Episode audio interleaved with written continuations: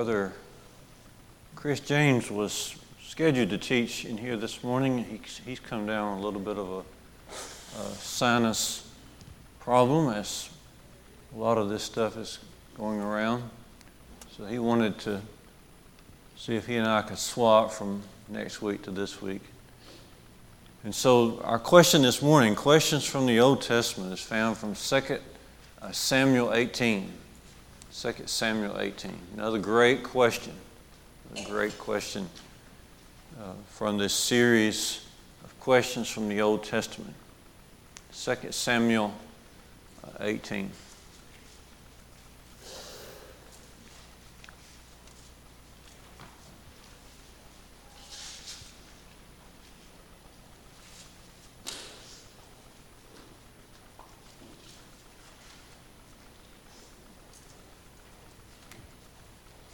If you do much reading of the Bible, you probably, if you're like me, you have your favorite parts and your not so favorite parts. And 2 Samuel and the turmoil in David's kingdom is not, not my favorite, but as the Bible says, Romans 15 4 and 1 Corinthians 11, whatsoever is written before our time, whatsoever is written in times past, are written for our learning, for our admonition, our instruction. So there's always a lot, a lot to learn. 2 Samuel 18, if you look down to verses 29 and 32, you got David's famous question Is the young man safe?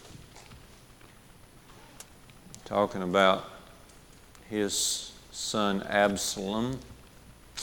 Absalom. Is the young man safe? Is it well, the English Standard Version says, is it well with the young man, Absalom? And right away, when we ask that question, it is, it is powerful in the implication of the thoughts that rush into our head. What I want to do with you for just uh, a few minutes this morning is to look at a little history that leads, that leads to this question, a little background, and then notice notice one particular thought and then get to our main question about the safety of young people. Okay. But you see it there in your Bible, first of all, 2 Samuel 18, 29 and uh, 32. But then in your Bibles, let's be turning back to chapter 13, 2 Samuel 13. You will remember these things. David had a beautiful daughter named what? Tamar. Tamar. And uh, she has a half brother by the name of Amnon. Amnon. 2 Samuel uh,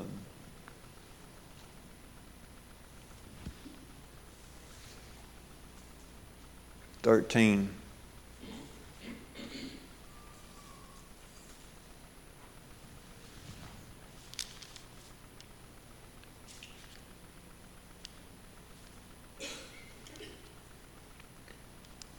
And if you'll notice in verse 13 and 14 of 2 Samuel 13, that Amnon is very taken with his, with his sister Tamar.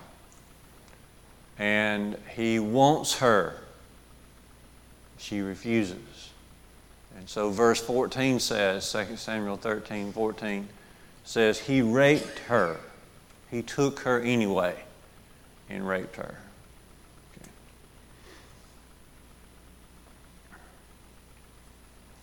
And then, as you think about that, Tamar has a full brother by the name of Absalom. And Absalom evidently thought that David should avenge this, should take care of this, in a direct manner, and he doesn't. And so, if you look down to chapter 13, verses 28, 29, you see that Absalom takes matters into his own hands. He lays a plot and he has Amnon killed. Okay. You see that? Verse 28 Absalom commanded his servants Mark when Amnon's heart is merry with wine, and when I say to you, Strike Amnon, then kill him. Do not fear. Have I not commanded you? Do be courageous and be valiant. So the servants of Absalom did to Amnon as Absalom had commanded.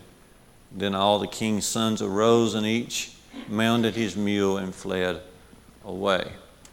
So he has uh, Amnon killed. Okay. Then, if you'll notice in verse uh, 37, Absalom is forced to flee the area. He flees and he stays away for three years. And finally, he's allowed to come back to Jerusalem, but still not allowed to come into David's presence. Okay. Notice um, verse 37, number uh, 2 Samuel 13 37. Absalom fled and went to Talmai, the, the son of Ammihud, king of Geshur. And David mourned for his son day after day. But Absalom fled and went to uh, Geshur and was there three years. And the spirit of the king longed to go out to Absalom because he was comforted about Amnon and uh, since he was dead. if you look over to 2 Samuel 14, about, about verse 28, it says um, Absalom lived two full years in Jerusalem uh, without coming into the king's presence. So he was allowed to come back to Jerusalem, but for two more years, he was not allowed into David's presence. Okay. And so, as you can imagine, things are really boiling in Absalom's heart. And so, notice into chapter 15, 2 Samuel 15, verse number 6 that says Absalom did to all Israel who came to the king for judgment, and Absalom stole the hearts of the men of Israel. He stole the hearts. You know, there's more than one kind of thief in the world. Absalom was a thief. He stole the hearts of the people. In other words, anyone that creates division among God's people is a thief. He has taken away the affection of hearts and, and uh, directing it to another, causing division, and that's absolutely hugely offensive to our God. So he stole the hearts of the people. Then notice verse 30, this, this escalated. Notice 2 Samuel 15, verse 30, it escalated to where David had to flee. Notice verse 30 David went up to the uh, ascent of Mount Olives, weeping as he went, barefoot and his head covered. See that? Verse 30, 2 Samuel 15. And so finally, if you jump over uh, with me to 2 Samuel 18, the forces of David and the forces of Absalom are going to collide, they're going to meet. There's going to be a battle. Notice in 2 Samuel 18, verse number 5. Notice these words, 2 Samuel 18, verse 5. The king ordered Joab and Abishai and Ittai, Deal gently for my sake Deal gently for my sake with the young man Absalom. And all the people heard this when the king gave orders to all the commanders about Absalom. So, the conflict is on, and so you might recall if you look down to verses 9 through 15, you recall what happens to Absalom. It's kind of very weird and strange. Okay. Is God behind some of this? So notice in verse uh, 9 that Absalom gets his head caught in a big old oak tree, and he is suspended there between heaven and earth, while the mule that he was under, that was under him, went on away. And then Joab's men found him there. A certain man, verse 10, this is very interesting to me. Verse 10 of 2 Samuel 18. A certain man saw it and told Joab, Behold, I saw Absalom hanging in an oak tree. Joab said to the man, What? You saw him? Why then did you not strike him down to the ground? I would have been glad to give you ten pieces of silver and a belt but notice verse 12. This man responded to Joab even, a, even if I had felt my hand, even if I had felt in my hand the weight of a thousand pieces of silver, I would not reach out my hand against a king's son. So he heard David say, Deal gently with Absalom. This servant of Joab really illustrates obedience. Not that we are wartime people, but when you think about our, your relationship, my relationship to God, these are good words to think about. Okay. Notice what he said in verse 12. Even if I felt in my hand the weight of a thousand pieces of silver, I'm still not going to go against the king's command. But Joab went and found him hanging there in the tree, and he struck him down. And so Absalom is dead. And now they've got to report the news to David. And this is where our question comes from. David has people, he's, he's heard about the commotion. He has people coming reporting to him.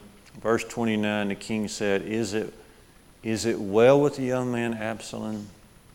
And then again, verse 31, Behold, the, the Cushite came, and the Cushite said, Good news for my lord the king. For the Lord has delivered you this day from the hand of all who rose up against you.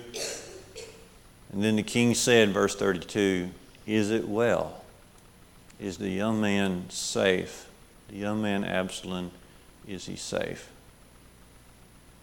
Then notice, let's just keep reading there. Verse um, 33 The king was deeply moved, and he went up to the chamber over the gate and he wept. And as he went, he said, Oh, my son Absalom, my son, my son Absalom, would I had died instead of you. Oh, Absalom, my son, my son. Okay. So let's go from there now and think about this important question Is the young man safe? Young man safe. I want us to think about one thought before we get to that question. Notice David's grief here at verse 33. Oh, Absalom, am I Absalom? Up into the chamber, there he is weeping. Everybody can hear him. Is this the first time that David has experienced a loss of his little one? Go back to 2 Samuel 12. And remember, Nathan the prophet had come to David and set his sins before him. David's little one, the one born, would die. He did die. But David's reaction is very different. He prays for the child, but then after the child dies, notice um, verse 20, 2 Samuel 12, verse 20, David arose from the earth and washed and anointed himself and changed his clothes, and he went into the house of the Lord and worshiped. He then went to his own house. And when he, and when he asked, they set food before him. His servant said to him, What is this thing that you have done? You fasted and wept for the child while he was alive, but when the child died, you arose and ate food. He said, While the child was still alive, I fasted and wept, for I said, Who knows whether the Lord will be gracious to me that the child may live? But now that he is dead, why should I fast? Can I bring him back again? I shall go to him, but he shall not return to me. Why the difference there? And what's the difference in 2 Samuel 12 and 2 Samuel 18?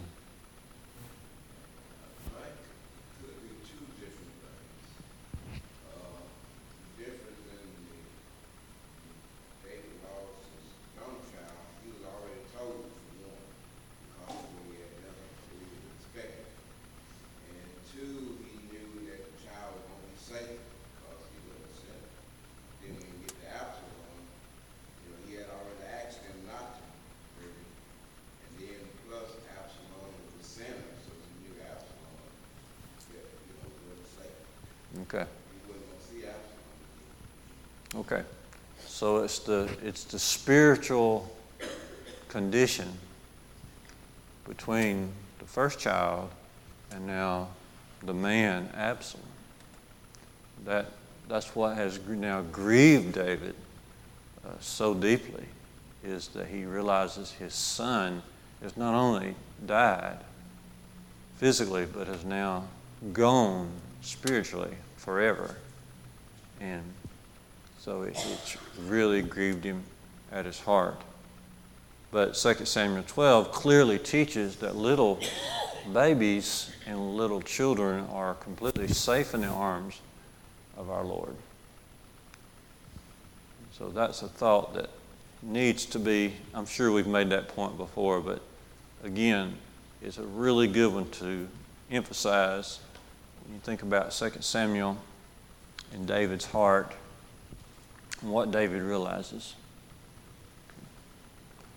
All right, so let's move to our question now about how can we, how can we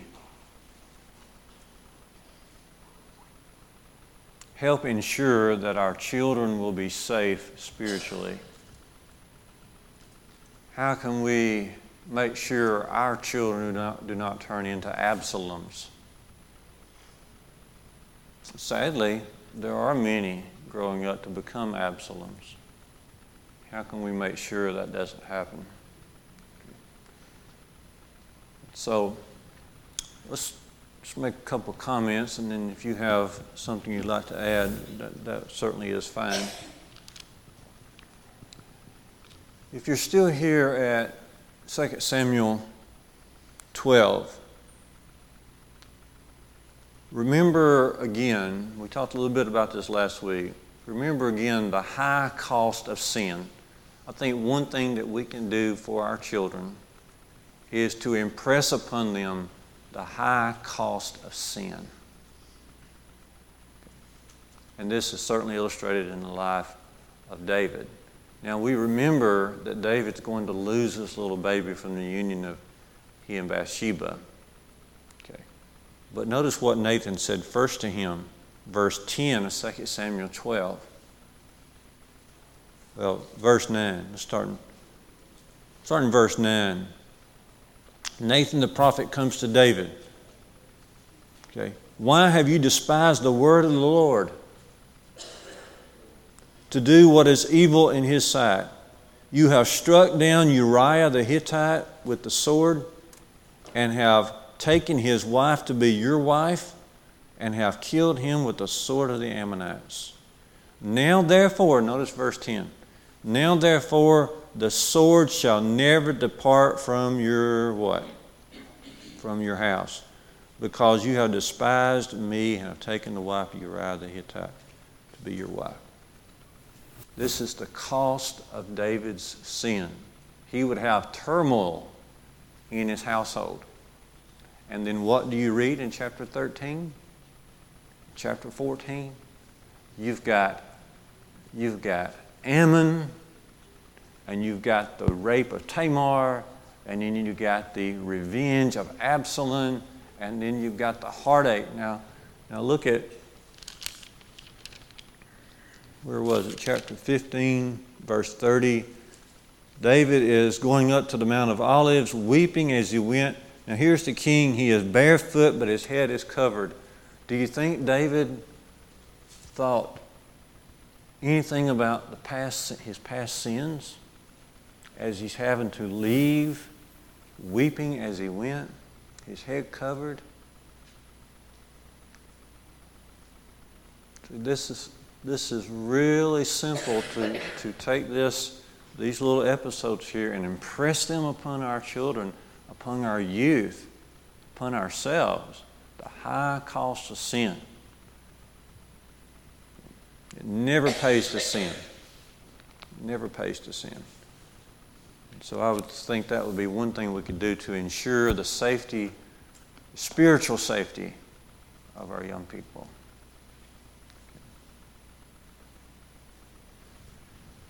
All right. So, any thoughts that come from from you uh, before we move further from this from these episodes here?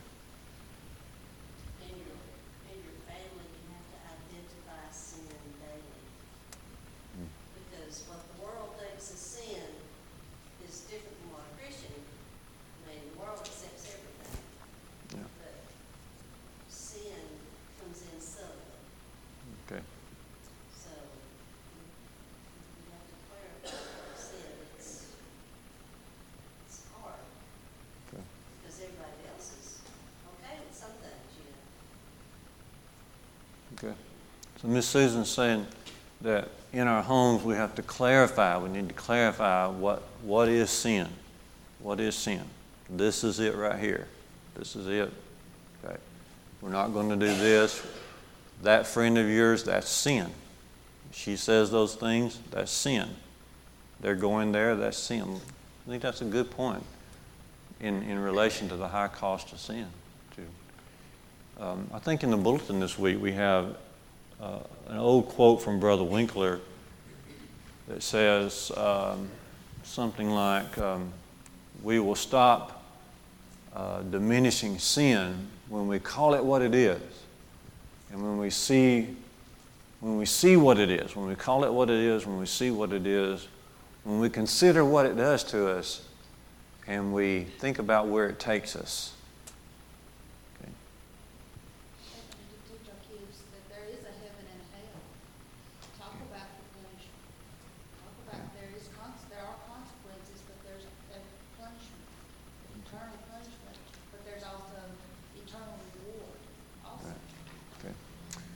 Sister Bertha's saying we need to talk in an abundant way, you know, very generously about the reward of heaven, but also the definite punishment of God.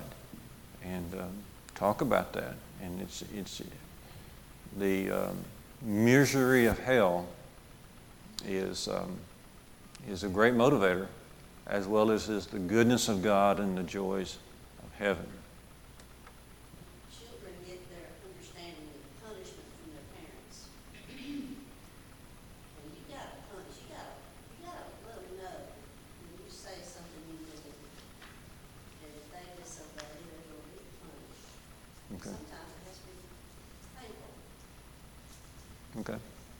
They do, they get their first idea of punishment from the parents and consequences. And parents need to set up consequences for bad behavior. Okay? And I would say also consequences for good behavior.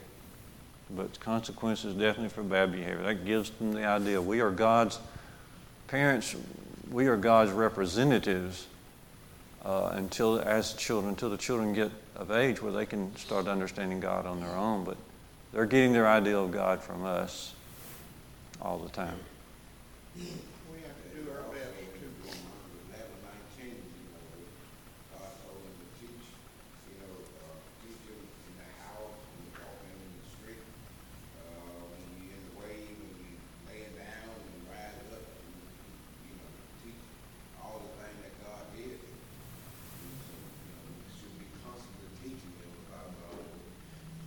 Okay. Constantly teaching. Definitely so. Constantly teaching. Okay.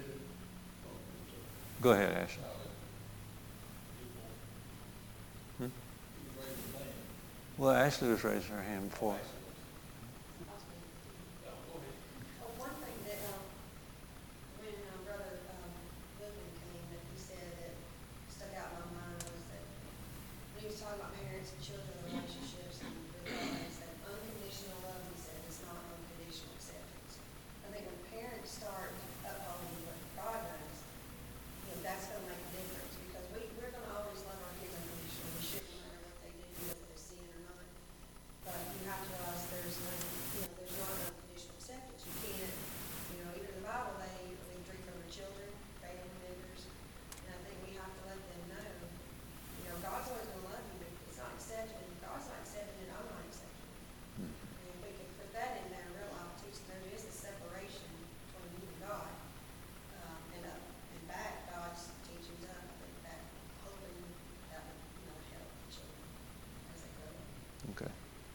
That's an excellent point, especially um, Ashley reminding us of one thing that Brother Cliff said a few weeks ago.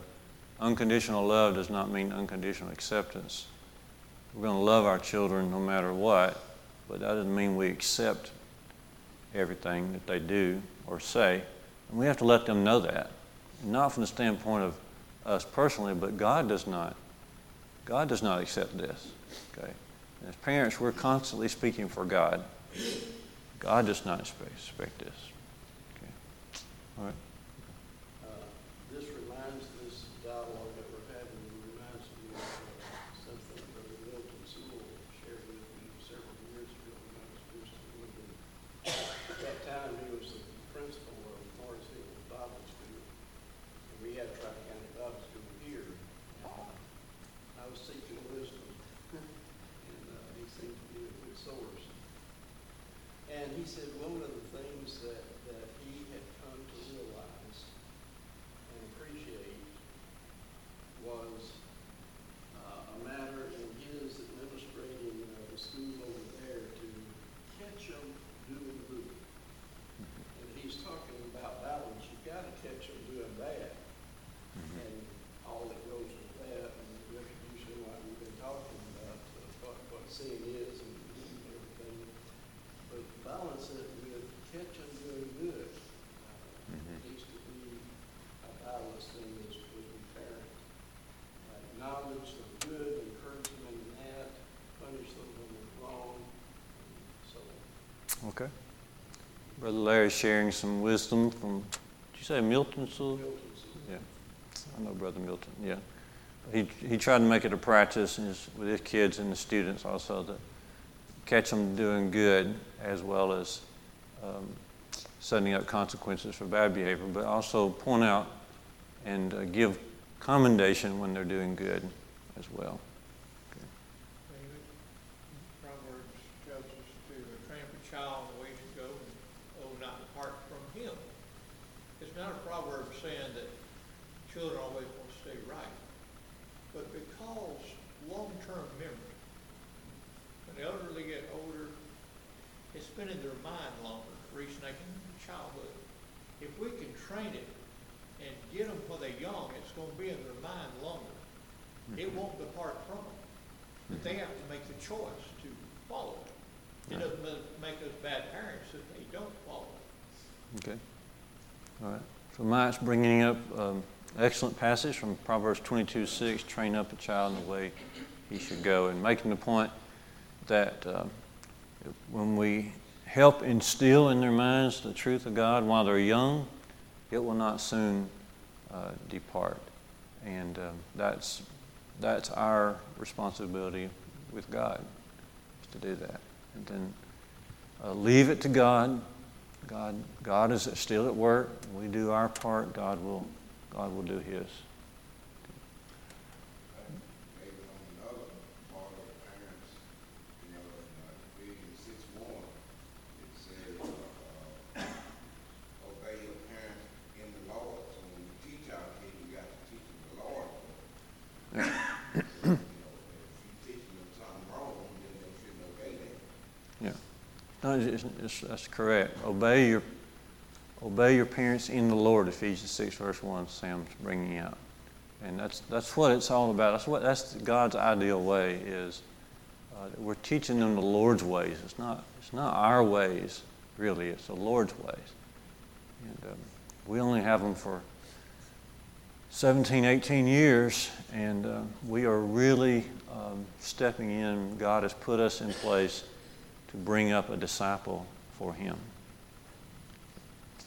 As a preacher, we always have to be more common balance in our children. Nita'd always tell me, so Mike, don't be so preachy all the time to Kayla. Kayla turned out wonderful. But it ain't, uh, just Bible, Bible, Bible all the time. You gotta be well balanced. And you don't wanna drive your children away from God either. Everything is God's will. Okay. Balance is very important, but you see that balance in God as well. The goodness and severity of God is seen throughout Scripture. And you follow God, and usually you're on the right path, aren't you? One particular thing that keeps coming back uh, to my mind when you think about how can we make, help make our children safe spiritually, is to realize that, um, realize Satan's work and the world's work. Uh, there's one agenda with Satan, and that is to destroy uh, a child's personal faith in God. That's, that's his one agenda, is to destroy that faith. Okay. He's been at it a long time. He'd love to destroy our personal faith. But if he can't get ours, he's going to try to destroy a child's personal faith in Christ. How does he go about it? It's not just one thing, it's everything that Satan does. I often look at the list in the Bible. There are good lists and there's terrible lists. You know, you got the fruits of the spirit, but you got the you got the works of the flesh. Right, Galatians five. You've got you've got things we should think about. Philippians four verse eight. Things which are good and honest and true and just and lovely, good report. But there's this bad list. Okay.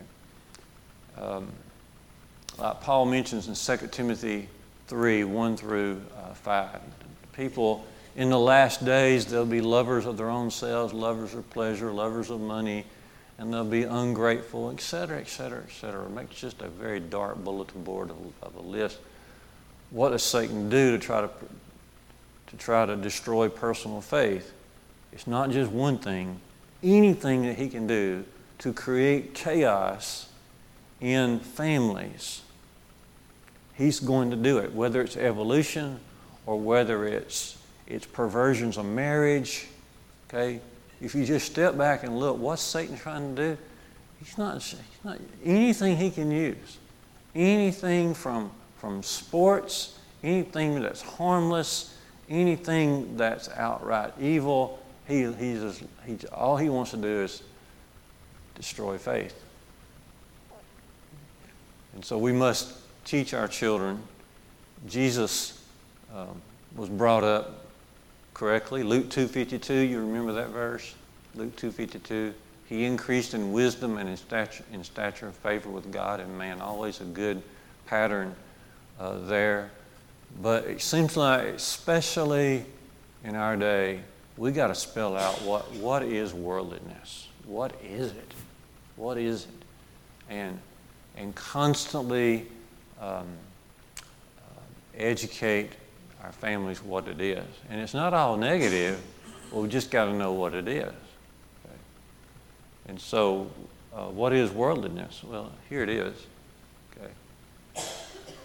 It's emphasizing flesh over the spirit. Right? There's a spirit within us.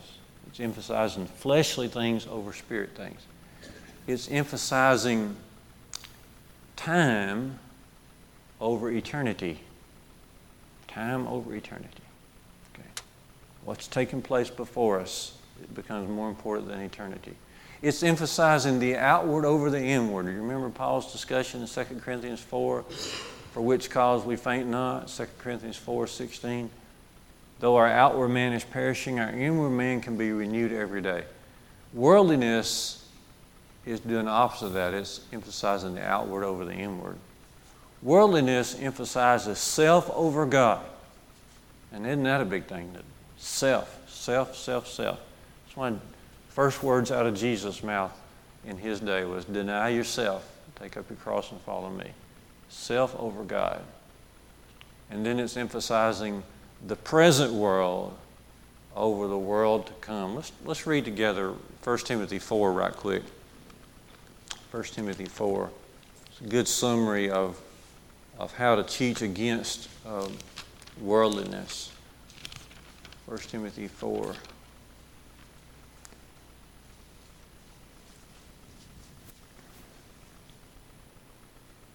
Verses um, 7 and 8.